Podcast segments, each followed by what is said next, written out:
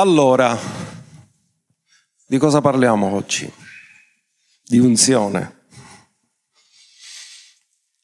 Preparatevi perché c'è un'impartizione meravigliosa preparata che vogliamo ricevere in questo giorno.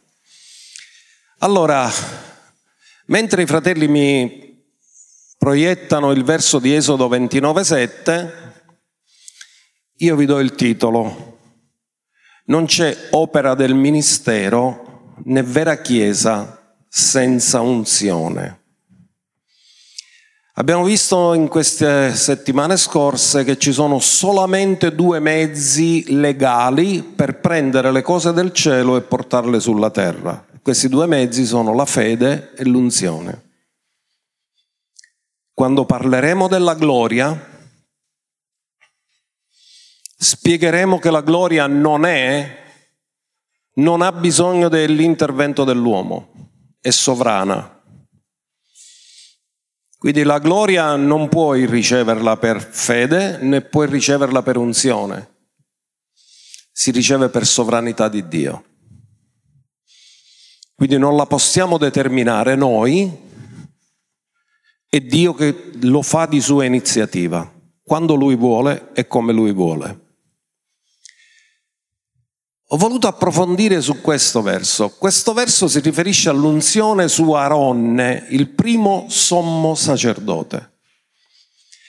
Settimana scorsa abbiamo parlato di qual è la composizione dell'olio dell'unzione e abbiamo scoperto che era profumatissimo. Quindi quando tu mettevi quest'olio su qualcuno, tutto attorno si sentiva un profumo di odore soave. Tutti voi sapete quali sono i componenti e la base su cui si mettevano questi componenti era l'olio di oliva. E Dio dice a Mosè, prenderai l'olio dell'unzione, di cui sappiamo ormai era, qual era la composizione. Lo verserai sul suo capo e lo ungerai. Quindi quanto olio si metteva su Aronne? Perché ungere uno ha l'idea che lo prendi un pochino qualcosa e gliela metti addosso, ma Dio non ha detto che il fatto come ungerlo non era toccarlo, era versare sopra. Questo vi spiega il Salmo 133. Cosa dice? È come l'olio prezioso sparso sul capo, che scende sulla barba di Aaron e scende fino all'orlo delle vesti. Così potete capire, se l'olio arriva fino all'orlo delle vesti sacre, che erano lunghe e arrivavano quasi ai piedi, significa che non veniva versato un pochino di olio, né tantomeno veniva unto con un poco d'olio, ma che veniva versata una grande quantità di olio. E l'effetto che si aveva istantaneo era che tutto l'ambiente profumava. Dove c'è unzione c'è il profumo di Cristo perché lui è l'unto. E il suo nome è un profumo che si spande. Così sta scritto.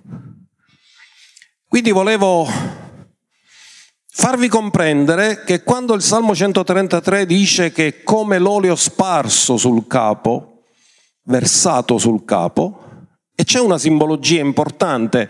L'unzione viene dall'alto, poi ci torneremo su questo. Cioè l'unzione viene dal cielo. E quindi quando si ungeva si versava da sopra a sotto, dall'alto in basso. E poi l'unzione serve sulla terra. In cielo non ci sarà bisogno di unzione, perché se l'unzione serve per prendere le cose del cielo e portarle sulla terra, quando sarai in cielo non ne avrai più bisogno. Amen? Allora andiamo a uno dei capitoli più conosciuti della scrittura dove si parla del dei cinque ministeri. Ogni ministero non può agire senza unzione, ogni ministero è tale non perché c'è un titolo, ma perché c'è l'unzione. Efesi capitolo 4, dal verso 11, troviamo scritto questo. Egli stesso ha dato alcuni come apostoli, altri come profeti. Fermiamoci qua un attimo. Ha dato alcuni. Ascoltate, i ministeri non è un dono che la persona ha, è la persona stessa. Vi faccio un esempio, tu non puoi dire quello fa l'apostolo, quello fa il pastore, quello è apostolo, quello è pastore, cioè nei doni ministeriali il dono non è che ce l'ha la persona, è la persona stessa. Questo è importante, perché uno può avere un dono, ma nella mente di Dio un ministero, il dono è la persona. Non è che ha il dono, la persona è il dono. E lui ha dato come doni ministeriali apostoli, profeti, altri come evangelisti, altri come pastori e dottori per il perfezionamento dei santi, per l'opera del ministero, per l'edificazione del corpo di Cristo. Quindi lo scopo triplice dei cinque ministeri, perché nell'Antico Testamento solo tre ricevevano l'unzione, re, profeti e sacerdoti, questi erano i ministeri riconosciuti. Nel Nuovo Testamento sono cinque e sono stati dati per tre motivi. Uno, perfezionamento dei santi. In altri termini, dove non c'è ministero, non c'è crescita e non c'è perfezionamento. È la stessa cosa che vivere in una famiglia dove c'è papà e mamma e vivere in un orfanotrofio. In una famiglia c'è crescita, c'è modello, c'è affetto. In un orfanotrofio pensano solo a farti sopravvivere, ma sei carente del papà e della mamma. Nell'orfanotrofio non c'è papà e mamma. Chi non ha paternità spirituale e maternità spirituale non cresce. Catartismos, perfezionamento dei santi. Poi c'è una parola importante che ho utilizzato per metterlo nel titolo del messaggio, opera del ministero. Lo approfondiremo perché, vedete, i ministri non devono fare tutto, ma devono equipaggiare i santi a collaborare nel piano di Dio, nel progetto di Dio. E faremo l'esempio che Dio diede a Mosè il modello del tabernacolo, ma la costruzione del tabernacolo non l'ha fatta Mosè, l'hanno fatto Bezzalel e Oliab e tutti quelli unti insieme con loro per fare l'opera. Allora, dando per scontato che i doni sono le persone, e queste persone per adempiere il ministero hanno assolutamente bisogno dell'unzione. Chi deve fare l'opera del ministero deve godere della loro unzione, della delega che conferisce unzione per fare l'opera del ministero che non è naturale e soprannaturale. E avete compreso che se è soprannaturale è oro, argento e pietre di valore. Se è naturale è legno, fieno e stoppia. L'opera del ministero non è naturale, è soprannaturale, quindi si fa attraverso l'unzione. Molti scambiano la Chiesa per un posto dove si distribuiscono posizioni. No, la Chiesa è un posto dove si impartisce unzione.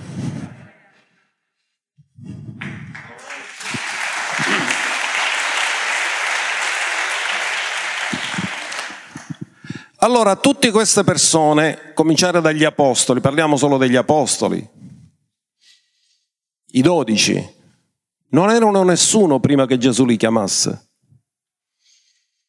Cioè dico Pietro, Andrea, forse erano conosciuti dagli altri pescatori del lago. Altri erano degli sconosciuti alla maggior parte del popolo di Israele. Cos'è che li ha rese famosi? Fino a che non hanno avuto l'unzione su di loro non erano nessuno. Con l'unzione sono diventati popolari. Pure quelli del mondo conoscono che ci sono dodici apostoli. Perché l'unzione dà popolarità mentre il mantello conferisce responsabilità. Cosa voglio dire? Che può essere la persona più umile al mondo, ma se ha l'unzione è impossibile che non diventi popolare, famoso e che non sia seguito da altri. Perché l'unzione, siccome risponde ai bisogni fondamentali della persona, attira le persone come Gesù attirava le folle, dice che grandi folle lo seguivano. Perché seguivano Gesù le grandi folle e non seguivano altri? Perché in Gesù trovavano risposte, in altri trovavano chiacchiere. E tu sei molto più interessato a seguire chi ha le risposte per la tua vita. Quindi, anche tante persone oggi nel mondo Non ho voluto mettere nomi, ma la nostra generazione è stata caratterizzata da personaggi con una grande unzione che sono diventati molto famosi. Vediamo Benny Hinn, Bonche, ma faremmo torto tanti altri, Kenneth Hagen. Quante persone sono, state, sono diventate famose a motivo dell'unzione? Non erano nessuno. Mai nessuno si sarebbe accorto di loro. Quello che l'ha reso famoso è l'unzione. Perché l'unzione non è della terra, è del cielo. E siccome viene dal cielo è rara e le cose rare sono preziose. E le cose preziose attirano. Andiamo a scoprire da dove viene l'unzione. Abbiamo detto che viene dall'alto, che nessuno può ricevere nessuna cosa da, se non gli è data dal cielo. Quindi riflettiamo, se chi riceve l'unzione l'ha ricevuta dal cielo, mai combattere l'unzione perché ti metti contro il cielo. Questo lo approfondiremo dopo, ma lasciamo parlare Giovanni Battista, perché è lui che ha detto nessuno può ricevere cosa alcuna se non gli è data dal cielo. Leggiamo da Giovanni capitolo 3, verso 26. Così vennero da Giovanni e gli dissero, Maestro, colui che era con te al di là del Giordano, a cui hai reso testimonianza, ecco che battezza e tutti vanno da lui. Questa non sarebbe una buona notizia per uno che vuole essere famoso. Ma come? Non solo hai testimoniato di lui, ora da te non ci viene nessuno e tutti se ne vanno da lui. Giovanni Battista aveva l'unzione, ma Gesù era l'unto. E non vi preoccupate, la gente farà sempre differenze e andrà sempre dove c'è l'unzione più alta. E Giovanni Battista ci dà una grande lezione di chi ha capito chiamata, mandato e proposito.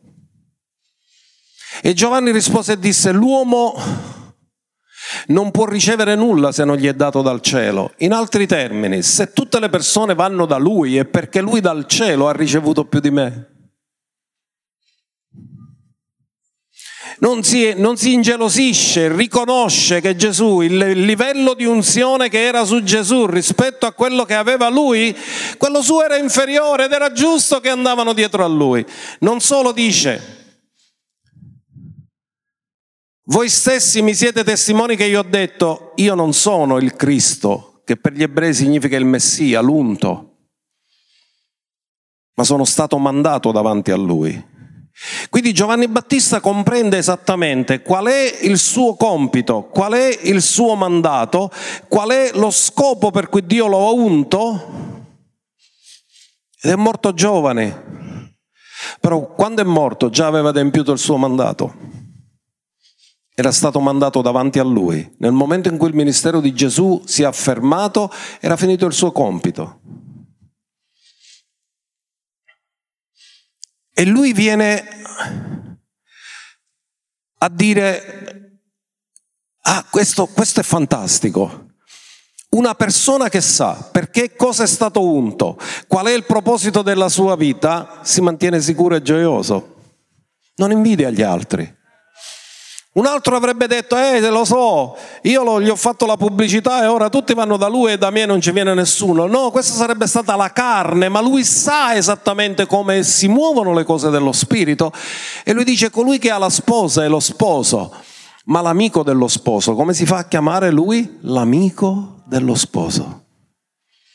Ha detto, lo sposo è lui, io sono solo l'amico. E l'amico è già contento che è invitato al matrimonio. Non può essere lo sposo, è l'amico. E l'amico dello sposo che è presente e lo ode, si rallegra grandemente alla voce dello sposo, perciò questa mia gioia è completa. Mamma mia che lezione che ha dato Giovanni Battista. Cosa ha voluto dire? Io non dipendo da quanti vengono a battezzarsi da me, io dipendo dal proposito che Dio mi ha affidato e essere fedele a questo. Io sto facendo un servizio allo sposo e la mia gioia è completa.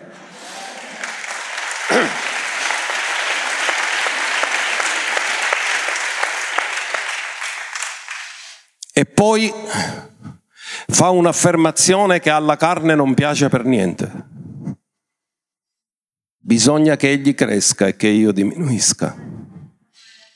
La maggior parte delle persone sono contente quando qualcuno fallisce e diminuisce perché vogliono edificare il loro successo sulle disgrazie altrui. Ma Giovanni Battista ha detto lo scopo del mio mandato è presentare lui. Io devo diminuire e sparire, ma l'importante è che voi rimane la vostra relazione con lui. Questo è lo scopo del mio mandato. Che è lo scopo del mandato per ognuno di noi? Noi non dobbiamo attirare le persone a noi.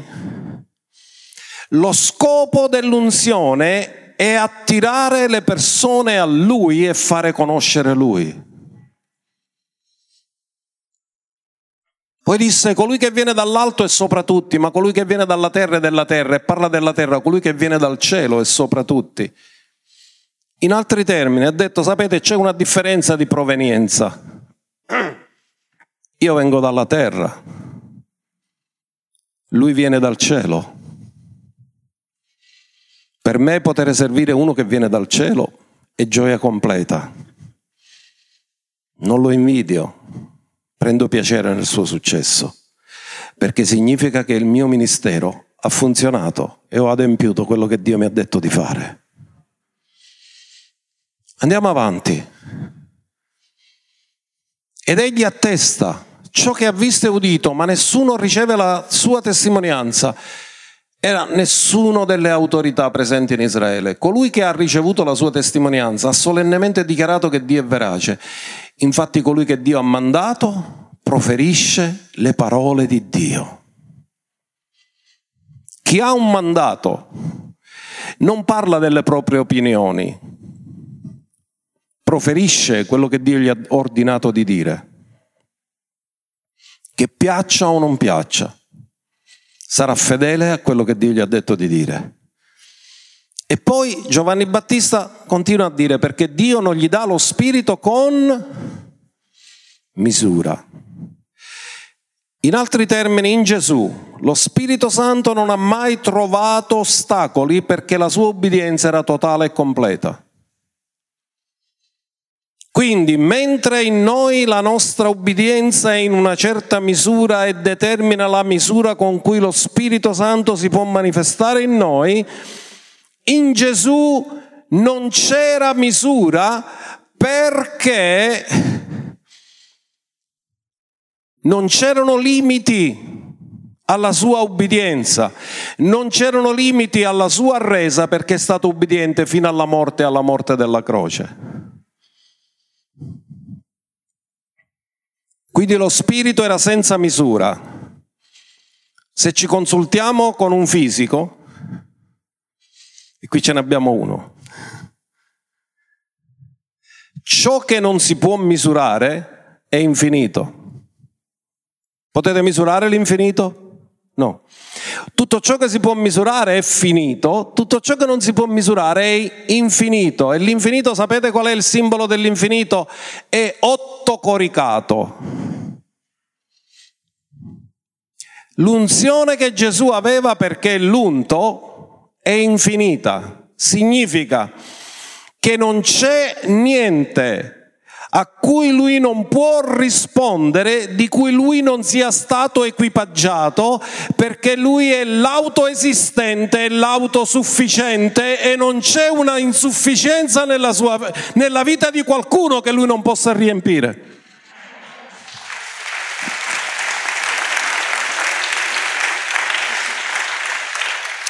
Dio non gli ha dato lo spirito con misura,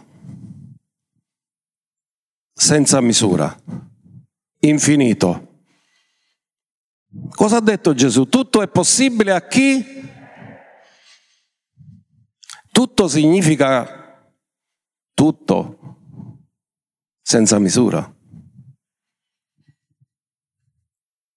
Tutto si può ricevere per fede tutto avviene per unzione.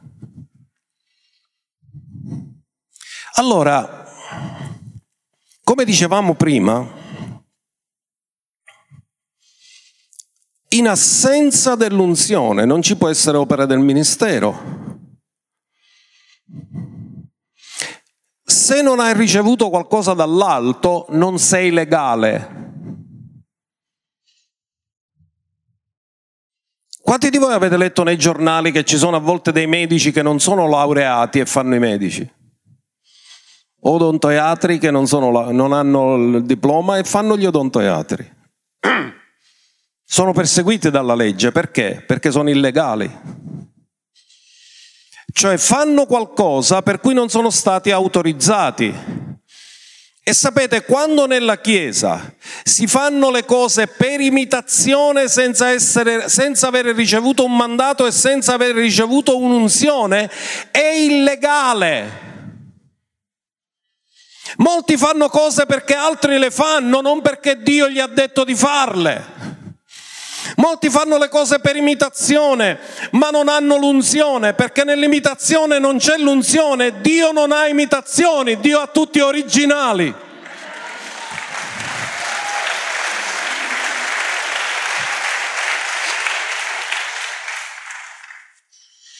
Possiamo imparare da tutti. Possiamo imitare la fede delle persone. La Bibbia dice imitate la loro fede, ma non imitate la voce, per favore. Perché ci sono quelli che vanno in una chiesa e pregano tutti con lo stesso tono di voce, perché imitano tutto lo stesso. O che alcuni predicano e imitano a Benny O tirano le giacche come faceva lui. Perché lo fa un altro, lo fai pure tu. No, non è questo. Dio non ti chiama a fare quello che fanno gli altri. Dio ti ha unto per fare quello a cui ti ha chiamato. Nel regno dello Spirito non c'è imitazione. Ci sono solo originali. Dillo, io sono originale. Mai c'è stato e mai ci sarà un altro esattamente come me. E nel mondo dello spirito Dio non clona nessuno. Che alcuni mi hanno detto, apostolo ti dovrebbero clonare. Mi dispiace, nel mondo dello spirito non si può clonare. Dio chiamerà persone nel tempo giusto, con l'unzione giusta. Lui già ha dato anche per le, Non sappiamo quando Gesù torna, speriamo presto, ma se deve chiamare altri ministeri saranno equipaggiati per il tempo in cui Dio li chiama. Già li ha dati. Allora, dicevamo che l'opera del ministero senza unzione è impossibile. E uno di questi esempi che abbiamo citato è quello del fatto che Mosè, ministro unto da Dio, riceve il modello del tabernacolo. Dio non lo dà a chiunque, lo dà a Mosè. Ma in realtà Mosè non ha mai costruito il tabernacolo, ha ricevuto solo il modello. Chi l'ha costruito il tabernacolo? E in che modo l'hanno costruito? Non è che Dio disse a Mosè fai un elenco di tutte le persone che sono artisti, che possono fare questo lavoro e io glielo faccio fare. No, Dio ha unto persone per quel compito e gli ha dato l'unzione. Andiamolo a vedere in Esodo 31, perché Dio chiamò delle persone e li unse per poter fare questo compito di adempiere esattamente il modello del tabernacolo. Perché se Mosè aveva il modello perfetto e non trovava le persone che lo facevano perfettamente, non sarebbe stata fatta l'opera di Dio. L'Eterno parlò ancora a Mosè dicendo, vedi, io ho chiamato per nome Bezzalel. Come l'ha chiamato per? Figlio di Uri, figlio di Ur, della tribù di Giuda. E l'ho riempito dello Spirito di Dio. Che deve fare? Il tabernacolo. Come lo fa? Per forza, per potenza, per abilità naturale? No, lo fa per lo Spirito di L'ho riempito dello Spirito di Dio, di sapienza, di intelligenza, di conoscenza e di ogni abilità. Quindi cosa sta dicendo Dio? Tutta l'abilità che lui ha non è capacità naturale, gli viene dall'unzione dello Spirito di Dio. Domanda, che significa Bezzalel? Interessa saperlo? significa all'ombra di Dio. Ho chiamato Bezzalel, significa all'ombra di Dio. L'ombra nella Bibbia o adombrare è un'azione dello Spirito. Lo Spirito dell'Altissimo ti adombrerà e quello che tu concepirai è santo. Così dissero a Maria. L'angelo disse così.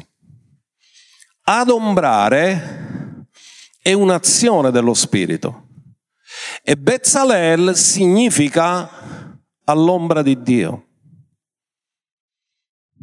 E poi disse, ho dato per compagno Oliab.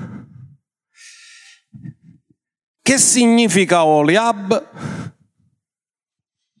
Tenda del Padre. Quindi uno all'ombra di Dio, l'altro tenda del Padre, fanno il lavoro della tenda di Mosè. Figlio di Aisamak, che significa fratello di forza, e lo Spirito Santo è colui che ci dà la forza della tribù di Dan e ho messo sapienza nella mente di tutti gli uomini abili perché possono fare tutto ciò che ti ho ordinato. Quindi Dio attribuisce l'opera che loro debbono fare alla sua unzione su di loro.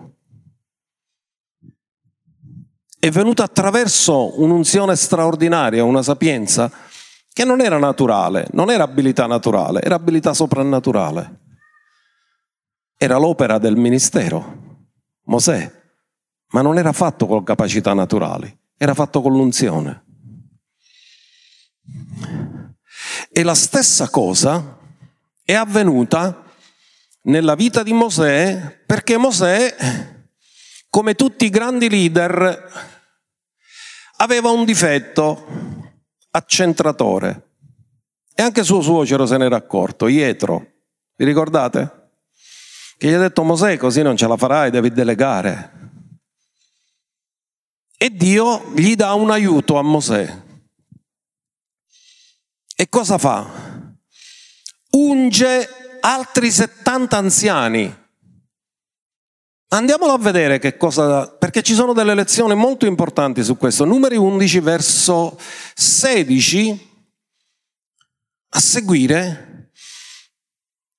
Guardate cosa dice. Allora l'Eterno disse a Mosè, radunami 70 uomini degli anziani di Israele conosciuti da te.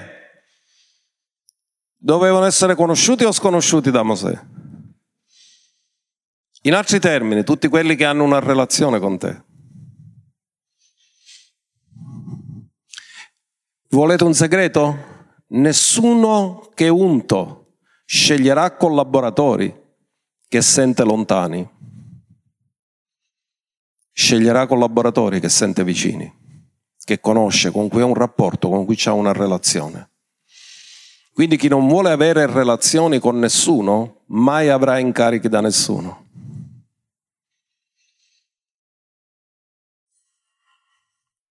conosciuti da te come anziani del popolo e come suoi funzionari, conducili sulla, alla tenda di convegno e là rimangano con te. Quindi ci fu una riunione, 70 anziani con Mosè nella tenda di convegno. Quindi questa tenda di convegno doveva essere abbastanza grande, almeno con, poteva contenere questo numero. Io scenderò là e là parlerò con te, mamma mia. Mi fai, vengono i brividi la riunione, Mosè con i 70, Dio stesso dice scenderò io e parlerò con te. Prenderò dello spirito che è su di te, ognuno dica su di te. Quando si parla dello spirito su di noi si parla di unzione. Lo spirito del Signore è su di me egli mi ha unto. Quindi tutte le volte che trovate la parola su significa voi riceverete potenza quando lo Spirito Santo verrà su di voi. Questo parla di unzione, abbiamo capito, unzione sopra, unzione dentro, sono due cose diverse. Prenderò lo, lo Spirito che è su di te e lo metterò su di loro. Quindi c'è un trasferimento di unzione dall'unzione che è su Mosè passa, passa su di loro. Dice la stessa unzione perché se non si scorre nella stessa unzione e se si cerca un'unzione estranea non si cammina più nell'unità. Per camminare nell'unità tutti devono scorrere nella stessa unzione. La metterò su di loro perché portino con te il peso del popolo e tu non lo porti più da solo. Quindi Dio ha garantito la distribuzione delle responsabilità, ma ha mantenuto l'unità perché la stessa unzione che era su Mosè era la stessa unzione che c'era sui 70 anziani. E voi sapete che due di questi 70 non si presentarono. Furono nominati da Mosè, ma non si presentarono. Però avvenne qualcosa che quando Mosè quando Dio scese e li unse, tutti profetizzarono. Andiamo a vedere il verso 25, perché nel verso 25 c'è qualcosa di molto interessante. Allora l'Eterno scese nella nuvola e gli parlò e prese dello spirito che era su di lui e lo mise sui 70 anziani. E quando lo spirito si posò su di loro, profetizzarono, anche se in seguito non lo fecero più. E due fuori dal campo profetizzarono pure. E tutti hanno detto, ma come quelli profetizzano ma non si sono presentati? E Mosè disse, siete gelosi per me? Che tutti possano essere profeti nel popolo di Dio. Come dire, chi scorre unto dallo Spirito non è in competizione con me, sta facendo lo stesso lavoro. Perché l'unzione è una. Quindi loro profetizzarono perché Mosè era profeta. E quando l'unzione profetica che era su Mosè venne su di loro, loro hanno fatto per lo spirito le stesse cose che faceva Mosè. In altri termini, c'è un modo come l'unzione scorre, più tu sei in armonia e in sottomissione con le persone che Dio ha unto, più la stessa loro unzione passa su di te. 3-4 l'hanno capito, gli altri dicono lo capiranno fra un mese.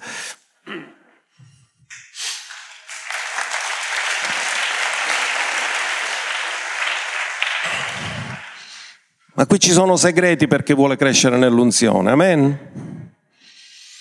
Allora, andiamo a vedere altri esempi. Come che Giosuè divenne Giosuè? Perché Mosè gli impose le mani. Andiamo a vedere Deuteronomio 34,9. Guardate cosa ci dice la scrittura, com'è che Giosuè è divenuto un capo così meraviglioso. Allora Giosuè, figlio di Nun, fu ripieno dello spirito di sapienza, perché Mosè aveva imposto le mani su di lui.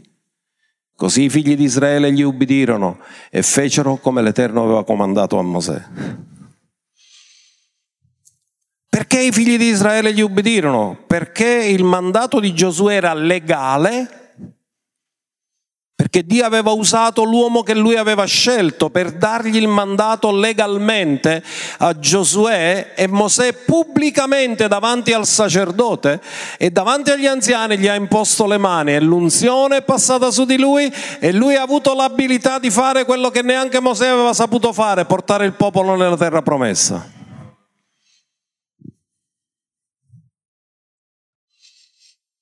Vogliamo fare qualche altro esempio? Davide, com'è che è divenuto un guerriero imbattibile? Ne sapeva qualcosa Itofel. Ha detto lui è imbattibile. E ha detto dobbiamo affrontarlo con migliaia di uomini, se no lui da solo non ce la facciamo. Guardate Davide cosa ha detto dell'unzione che aveva ricevuto come guerriero come soldato di Dio. Quando l'ha ricevuto? Seconda Samuele 22, verso 33 dice, Dio è la mia potente fortezza e rende la mia via perfetta. Che affermazione. Egli rende i miei piedi simili a quelli delle cerve e mi rende saldo sui miei alti luoghi. Sapete che le cerve quelli che hanno questo tipo di piedi come le cerve riescono a sfidare persino la forza di gravità, riescono a salire in luoghi ripidissimi. E lui ha detto riesco a salire in posti praticamente impossibili. Quando hai l'unzione, l'impossibile diventa possibile. E poi disse, egli ammaestra le mie mani alla battaglia. Chi? Chi è che gli ha insegnato le strategie di guerra? Non era la sua abilità, era Dio. E le mie braccia possono tendere un arco di bronzo. Più era forte e teso l'arco, più lontano andava la freccia. Però se non ce la facevi a tenderlo, e lui ha detto chi è che mi dà la forza di tendere un arco di bronzo? Egli ammaestra le mie mani alla battaglia, le mie braccia possono tendere un arco di bronzo. Tu mi hai anche dato lo scudo della tua salvezza. Chi è che lo proteggeva? C'era lo scudo della salvezza su di lui e la tua benignità mi ha reso L'unzione rende grandi, rende popolari. Davide era uno dei tanti figli di Isai, il più piccolo. Suo padre non lo rese neanche degno quando ci fu la visita di Samuele di chiamarlo. Ma dopo che Dio lo unse, lo Spirito dell'Eterno investì Davide. E quando tu sei unto, l'unzione ti fa diventare grande. Qual è stata la prova? Che ha affrontato un gigante. Se avesse affrontato un nano l'indomani il giornale neanche ne avrebbero parlato. Ma siccome ha affrontato un gigante lo ha sconfitto e lui era, quello era un guerriero addestrato e Davide era solo un adolescente, allora il gigante che lui ha affrontato gli ha fatto un grande favore, l'ha fatto diventare famoso. I giganti che tu affronti nella tua vita ti faranno diventare famoso, sono le tue opportunità.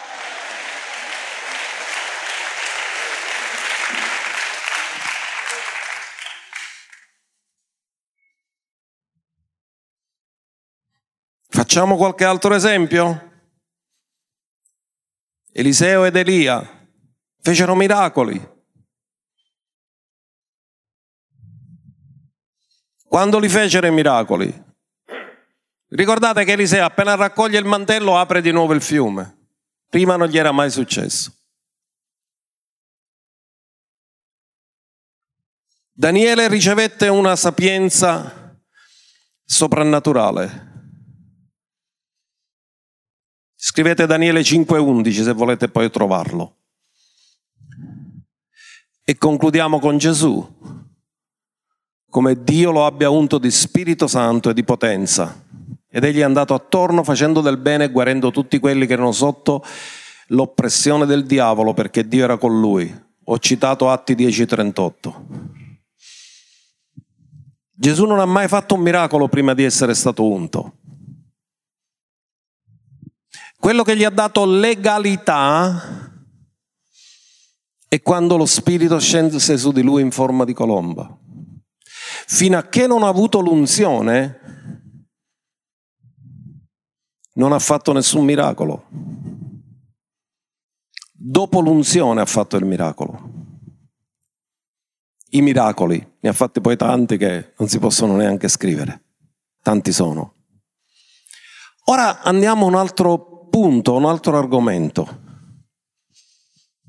Chi ha l'unzione è protetto da Dio perché un esercito angelico viene rilasciato su chi ha una grande unzione. C'è protezione, io lo so, Dio me l'ha fatto vedere, ci sono quattro angeli che camminano sempre con me, quando vado in missione mi manda pure l'esercito.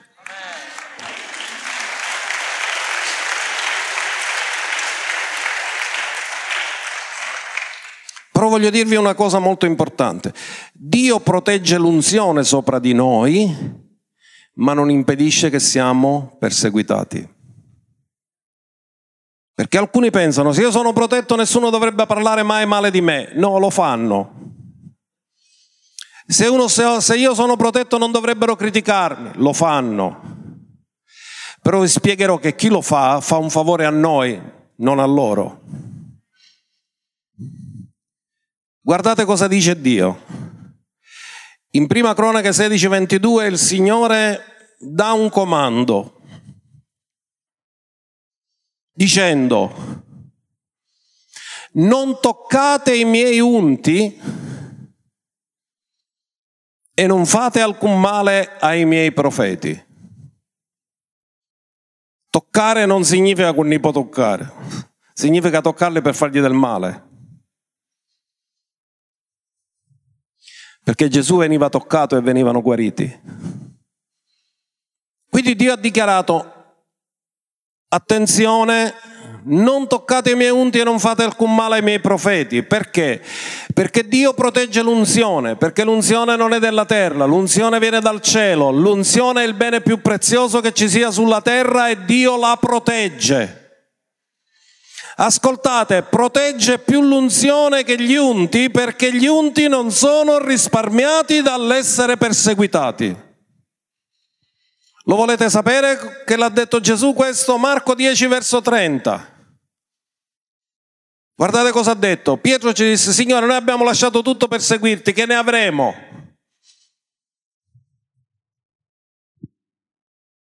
Che non riceva il centuplo ora, in questo tempo. Quindi Gesù dice quello che tu hai lasciato riceverai il centuplo qui, in questo tempo. In case, fratelli, sorelle, madre, figli, potere. Notate che non c'è scritto altre cento mogli, eh? Solo una. Eh? Madri, figli, va bene. Insieme a? Insieme a? Insieme a? Persecuzioni. Perché il nemico non perseguita i conformati, perseguita i trasformati. Il nemico perseguita quelli che sono unti, perché solo quelli che sono unti gli possono fare danni nel suo regno. Quelli che sono conformati non sono una minaccia per lui.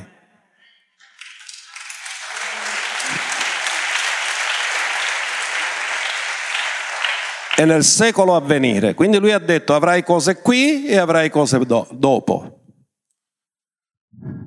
Quindi lui ha detto alle persecuzioni non ve li risparmio. Perché non ce le risparmia le persecuzioni? Perché nonostante la protezione che abbiamo nel mondo dello spirito non siamo neanche protetti nel mondo naturale e magari persone si permettono di dire di noi cose allucinanti? Perché ci fanno un favore. Infatti quando le persone mi dicono ma tu hanno detto questo di te, tu non ti difendi, no, non su fatte mie, saranno spregheredde con Dio, non io. L'importante è che non parlo io male di nessuno.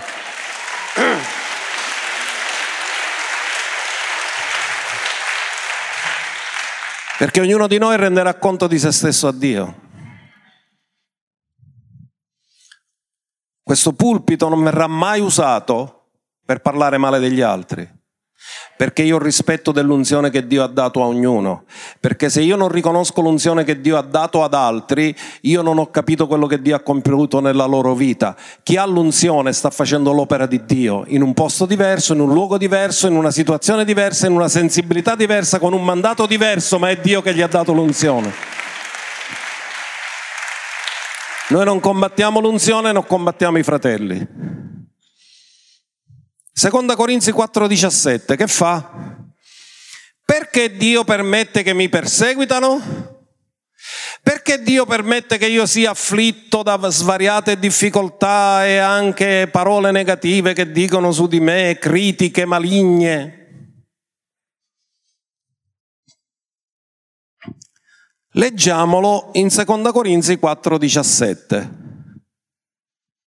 Paolo ha detto, infatti la nostra leggera afflizione, che è solo per un momento, d'altra parte questo tempo rispetto all'eternità è solo un momento, produce per noi uno smisurato, eccellente peso eterno di gloria. Quindi perché Dio permette che noi siamo perseguitati? Perché più siamo perseguitati e più rimaniamo saldi nella persecuzione, più ci fanno il favore di farci aumentare il peso eterno di gloria. Quindi Dio non ce lo risparmia perché vuole che il peso eterno di gloria che erediteremo sia sempre più grande, perché la persecuzione è una dimostrazione che tu stai facendo la volontà di Dio perché chi vuole vivere piamente in Cristo Gesù sarà perseguitato. Perché non è conformato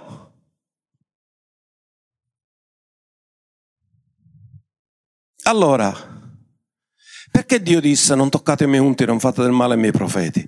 Perché è impossibile toccare qualcosa come il fuoco e non bruciarsi. Dove è scritto? Salmo 104, verso 4. Fa dei venti i suoi messaggeri e una fiamma di fuoco i suoi ministri. Quindi mettete insieme, non toccate i miei unti, non fate del male ai miei profeti, perché sono fiamme di fuoco, si tocca da broce. Non puoi toccare impunemente il fuoco senza che il fuoco ti bruci. Non parlare mai né degli unti né dell'unzione perché attirerai su di te amicizia col nemico mentre devi sviluppare intimità con Dio.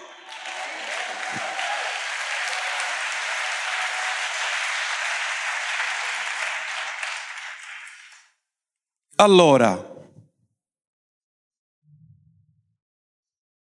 Volete due esempi di qualcuno che ha toccato impunemente l'unzione o il mantello? Miriam va riguardate? Divenne? Toccò il fuoco, non lo doveva fare. E poi, non per conflitto di interessi, c'era Eliseo che era calvo. Stamattina quando l'ho detto tutti quelli senza capelli hanno detto Amen. E alcuni ragazzi, 42, si era creato l'effetto banda e cominciarono a parlare contro l'uomo di Dio. Sali testa pelata, sali testa pelata, sali calvo. Ed Eliseo che era all'inizio del suo ministero non conosceva ancora l'autorità che usciva dalla sua bocca. Perché quando noi siamo unti, tu dici una parola e stamattina io la dico e i cancri si seccano. Gli spiriti di infermità vanno via. Perché quando Dio ti unge, quello che tu dici, Dio lo conferma.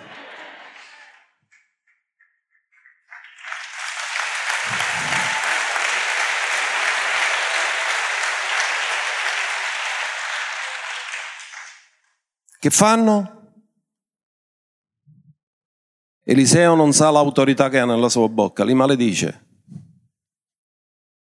Non ha imparato la lezione come usare l'unzione. E due orse escono e massacrano 42 ragazzi.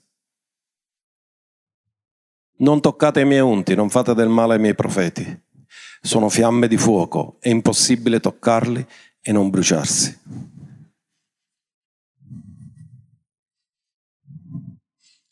È discernimento capire dove è l'unzione e rispettarla. Non importa dove si trova, se c'è, rispettala, è venuta dal cielo. Alcune persone dicono le donne non possono essere unte. Non è vero. Maria è stata unta.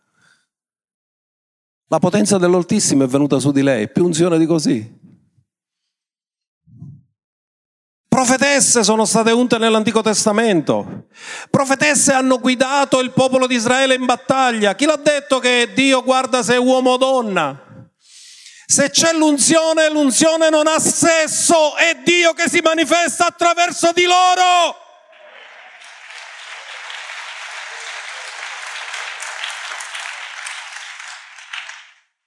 E tu senti insegnare delle sorelle, ma si vede che tengono l'uditorio e hanno l'unzione, che gli puoi dire che Dio si è sbagliato o si è distratto? Ah, ma scuidavo che era femmina.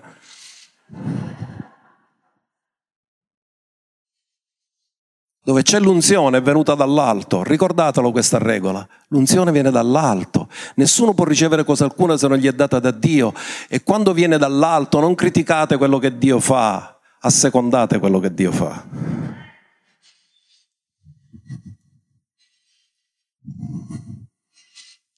Andiamo a vedere che chi tocca una persona unta, tocca la pupilla.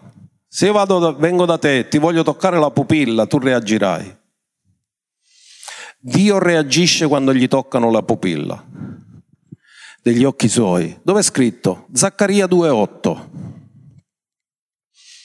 Poiché così dice l'Eterno degli eserciti, la sua gloria mi ha mandato alle nazioni che vi hanno depredato perché chi tocca voi tocca la pupilla del suo occhio. Dio protegge.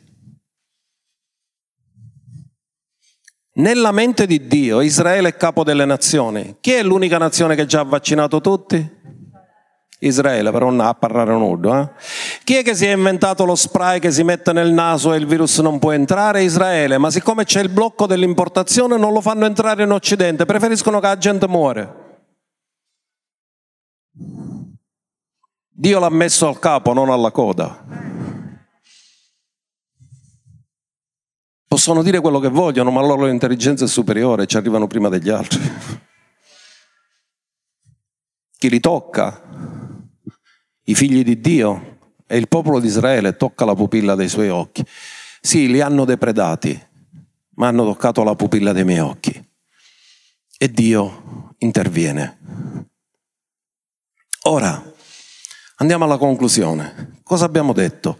Che tutti i compiti che noi abbiamo, che siano a tempo pieno, che non siano a tempo pieno, qualsiasi cosa facciamo nella Chiesa, perché ricordate che i diaconi per servire alle mense devono essere ripieni di spirito.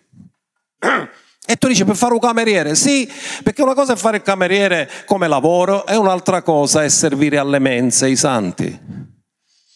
Non è la stessa cosa, quella la puoi fare con abilità naturale e qui la devi fare con l'unzione.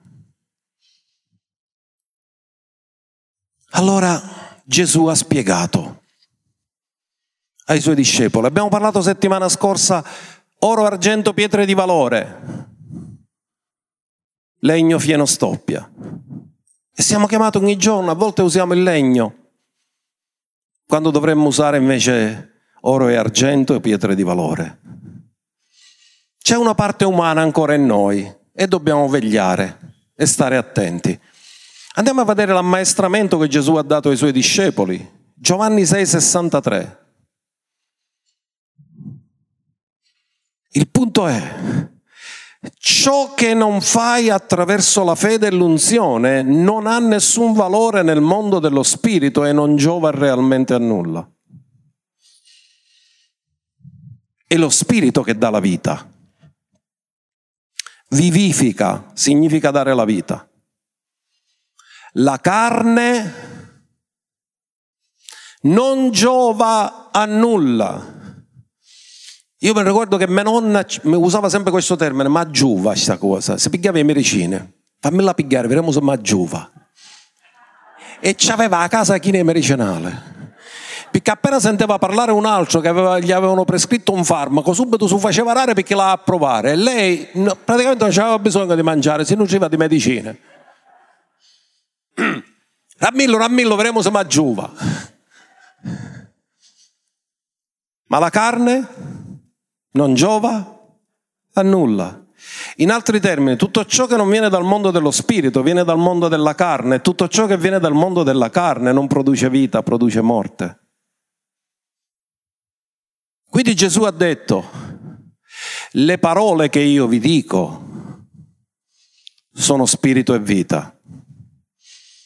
Perché io non uso altre parole e vi proietto i versi? Perché se io vi dicessi le mie parole, non sono sicuro che hanno spirito e vita, ma se io vi dico le sue parole, sono sicuro che hanno spirito e vita.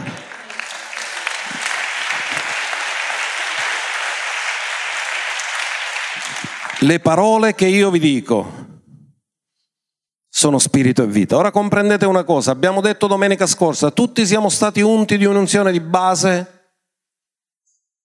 ma l'unzione può crescere nella misura quanti di voi state desiderando che l'unzione cresca nella misura?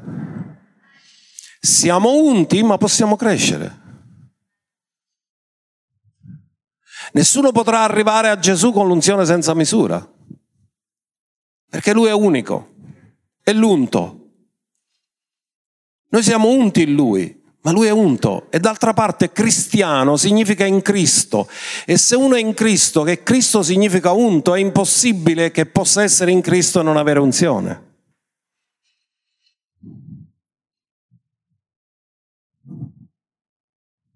Qual è il problema oggi?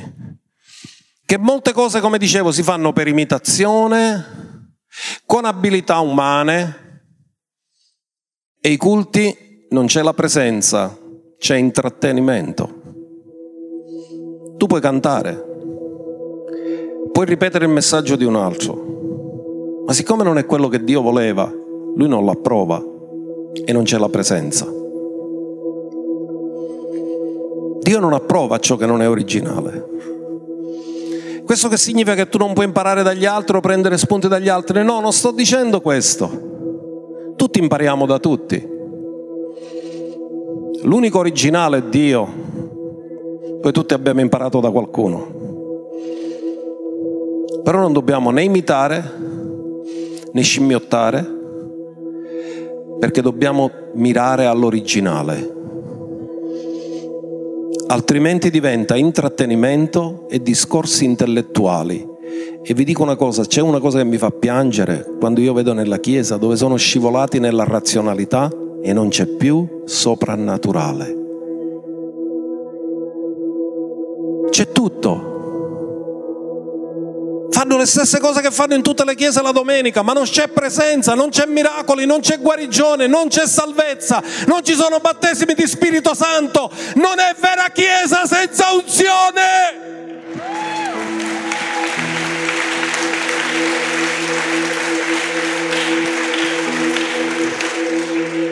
Ma nell'intrattenimento il mondo è più avanti di noi. Noi non veniamo per essere intrattenuti. Noi veniamo per incontrare Lui. E le persone che verranno qua dentro non devono dire quanto siamo bravi noi, dovrebbero uscire da qui e dire c'è la presenza di Dio in quel luogo.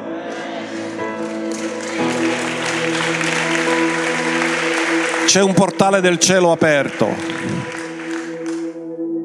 Ho visto miracoli succedere, guarigioni, liberazione, salvezza.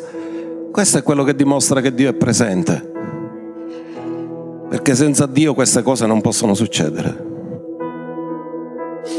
Vi do l'ultimo verso e concludiamo. Filippo fa una domanda a Gesù, proiettiamo Giovanni 14:9. Filippo disse mostraci il Padre e ci basta.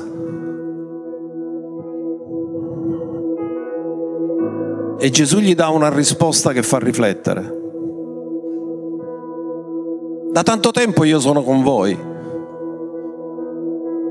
e tu non mi hai ancora conosciuto. Ascoltate, Gesù non ha detto voi non mi avete ancora conosciuto, sta parlando a Filippo personalmente perché la rivelazione è soggettiva.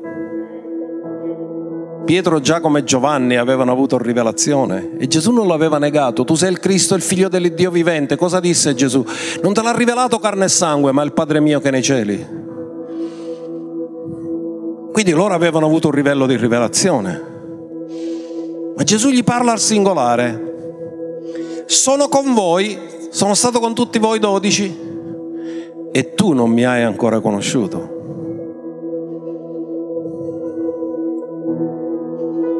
Filippo. Sapete che significa Filippo? Uno che ama i cavalli, da Fileo e Ippos. Filippo, scendere a cavallo, umiliati un poco e guarda chi veramente sono io. E Gesù disse, chi ha visto me ha visto il Padre. Tu, è tre anni che cammini con me non te ne sei accorto. Ma non è che non te ne sei accorto perché io non l'ho fatto vedere, non te ne sei accorto perché ancora la tua mente è chiusa. Come mai mi dici Filippo, mostraci il Padre? In altri termini, Gesù era così trasparente che chiunque vedeva lui non vedeva lui, vedeva il Padre perché era perfettamente rappresentato in lui.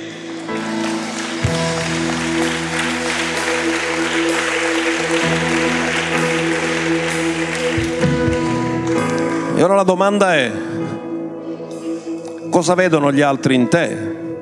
e chi vedono gli altri in te? Vedono una persona piena di sé o vedono una persona piena dello Spirito Santo? Vedono una persona che li attira a sé o vedono una persona che li attira a Cristo? Vedono una persona da, che, che vuole dominare o vedono una persona che vuole servire? Se tu vai in una chiesa dove le persone sono dominate, Gesù dice io non abito qua, non è il mio stile. Io sono venuto per essere servito, per, non per essere servito, ma per servire, per dare la mia vita come prezzo di riscatto per molti. In altri termini possiamo fare diventare la Chiesa così umanizzata che troviamo gli stessi meccanismi che ci sono nel mondo, ma nella Chiesa di Cristo il mondo è stato vinto e la sua gloria deve risplendere.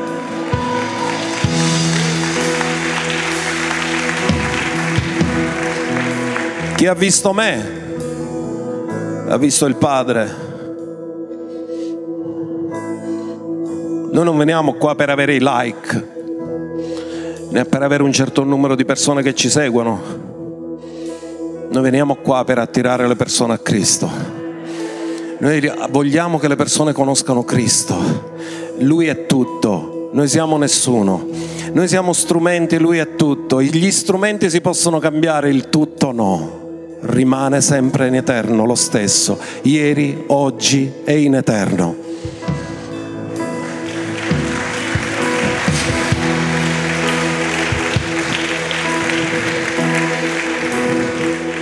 Chi ha visto me